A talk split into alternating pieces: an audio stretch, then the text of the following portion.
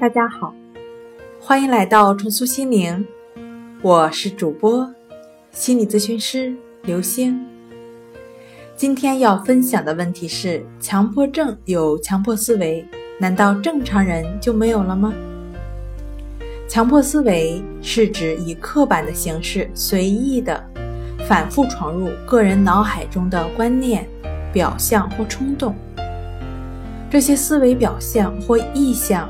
对患者来说是没有现实意义的、不必要的或多余的。患者意识到这些都是他自己的思想，很想摆脱，但又无能为力，因而非常的苦恼。正常人也有思维，但是正常的思维是不会造成痛苦，且是有意义的、可控的。今天跟您分享到这儿。